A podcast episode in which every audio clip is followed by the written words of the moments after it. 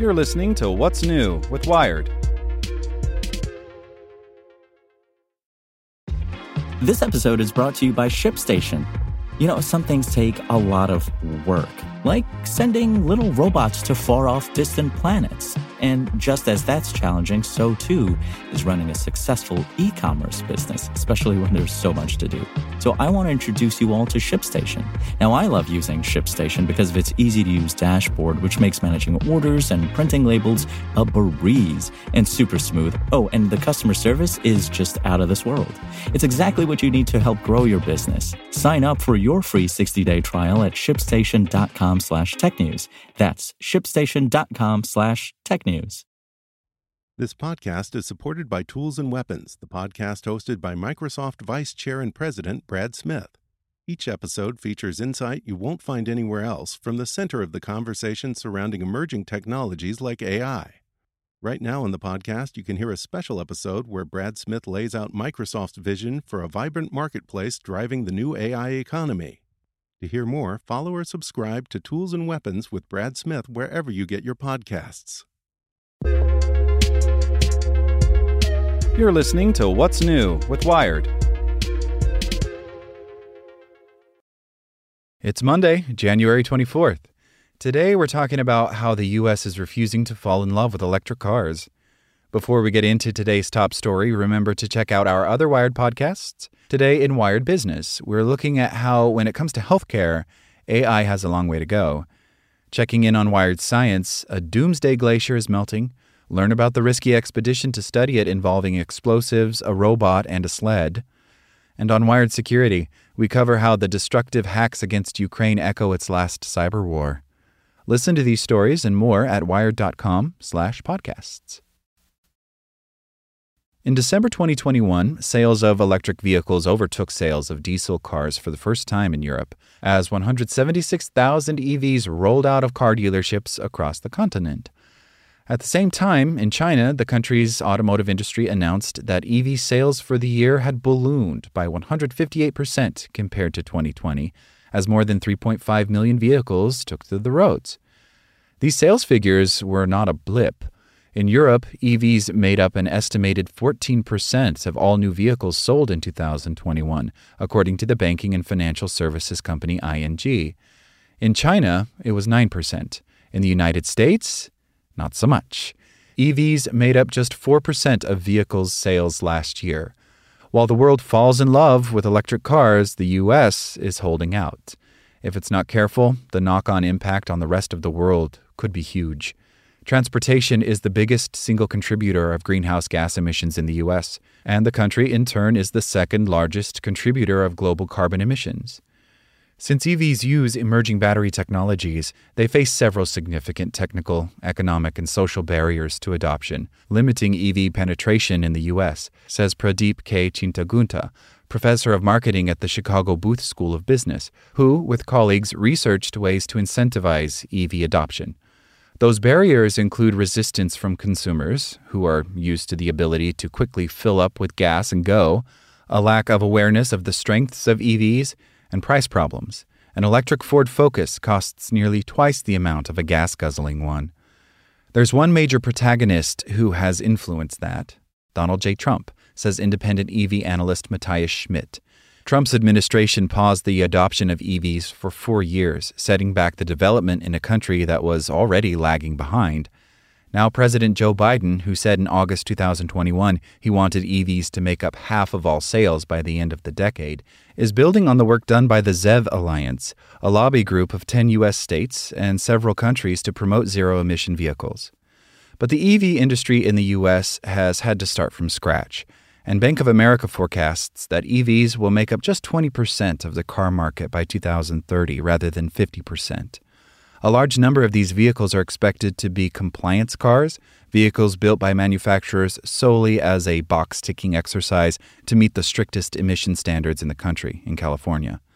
There are several major policies that drive electrification, says Zifei Young of the International Council on Clean Transportation, a U S nonprofit organization. Strengthening fuel efficiency or C O two emission standards are easy ways to promote E Vs and are notably two areas that the Trump administration was lax in enforcing, she says. The Biden White House is trying to catch up for lost time by proposing a raft of new rules aimed at supercharging the E V rollout. The Environmental Protection Agency's revised greenhouse gas emission rules for passenger vehicles, finalized in December two thousand twenty-one, simply returned the standards to what they were under the Obama administration in the mid twenty tens. This contrasts sharply with China and Europe, which have aggressively pursued carbon reduction policies that incentivize the production of E Vs. Besides the politics, there's a simpler reason that U S adoption has stalled while E Vs in other countries have taken off. Historically, there simply haven't been enough charge points, says Alyssa Altman, head of transportation and mobility at the Cambridge, Massachusetts consulting company Publicis Sapient. Potential E V customers are concerned with keeping their vehicle juiced up for long trips, and for some journeys in the U S, the lack of charging stations makes this impossible. Publicis Sapient figures indicate that remains an issue, with the distribution of the U S's one hundred thirteen thousand six hundred charging stations unevenly concentrated in areas where uptake of E Vs is already comparatively high, like California. To me, the main bottleneck is infrastructure, says Coco Zhang, an environmental, social, and governance analyst at I N G. Consumer perception changes slowly due to the current lack of E V infrastructure. It's not that American consumers don't want to use E Vs. When V W opened up pre-orders for its I D four E V in September twenty twenty, the demand from customers made the website crash. It's that they're worried about getting stranded in their expensive electric cars. While the figures look bleak at the moment, there is progress, and more imaginative solutions are emerging in the U S that will work for the American lifestyle, such as providing charging stations at fast food outlets and grocery stores, says Altman. The ability to grab a Taco Bell while charging your car may be a lure for many Americans. Affordability is also a major issue, says Chintagunta, whose research finds that E V sales go up significantly if adopting them becomes less expensive. China faces some of the same geographical issues that the U S does, including range anxiety, but it has successfully adopted E Vs through what Ferdinand Dudenhoffer, director of the Center for Automotive Research in Duisburg, Germany, calls a leapfrogging effect. Its automotive industry didn't have much experience in building combustion engines, therefore it could easily drop them when an alternative came around. That puts Chinese manufacturers in an oddly enviable position. Because it is not shackled by a century of business experience to a soon-to-be outmoded model of powering a vehicle, the market can adapt more quickly.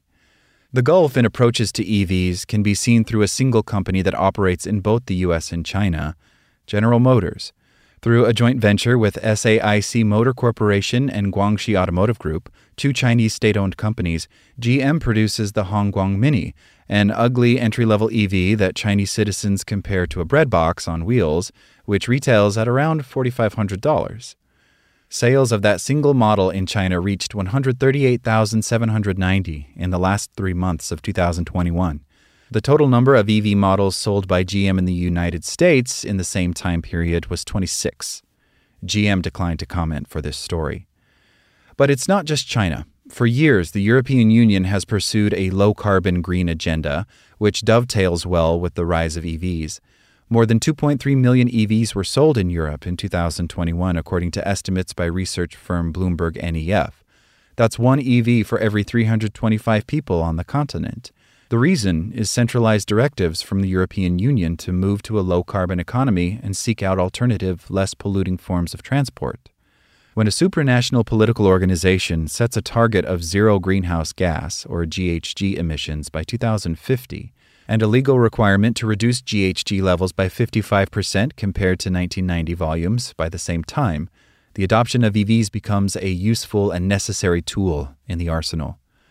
Yet one U S company is defying the broader trend and could help turn the tide of E Vs in the U S. E V manufacturer Tesla shipped nearly a million cars in two thousand twenty-one, but only a third of them were estimated to have been sold in the U S, despite the fact that the company has its manufacturing base in Fremont, California, ironically on the site of G M's old headquarters between nineteen sixty-two and nineteen eighty-two, and other locations in the U S. It has a gigafactory in Shanghai, China, and is poised to open one in Berlin, Germany, the latter of which the company's C E O Elon Musk will visit in mid-February. Tesla could lead the trend for E Vs, says Zhang. Now Tesla has struck a deal with car rental companies to rent out some of their fleet. It could give customers an opportunity to try them out without purchasing them. But at present, the future of E Vs in the country appears to be dependent largely on one company. Tesla accounts for the lion's share of E V sales in the U S, whereas elsewhere competition is more diverse, even if Musk's company still holds the top spot. And while one company dominates, the uptake of E Vs is likely to be slow, fears Chintagunta, considering that it has been more than ten years since the first mass-produced E V and the green vehicle market share is still around five percent, it may not be very quick. Thanks for listening to Wired. Check back in tomorrow to hear more stories from Wired dot com. Want to learn how you can make smarter decisions with your money? Well, I've got the podcast for you. I'm Sean Piles, and I host NerdWallet's Smart Money Podcast. Our show features our team of nerds, personal finance experts in credit cards, banking, investing, and more. And they'll help you make the most of your money while cutting through the clutter and misinformation in today's world of personal finance. You'll get clarity on strategies to help you build your wealth, invest wisely, shop for financial products, and plan for major life events. Listen to NerdWallet's Smart Money Podcast wherever you get your podcasts.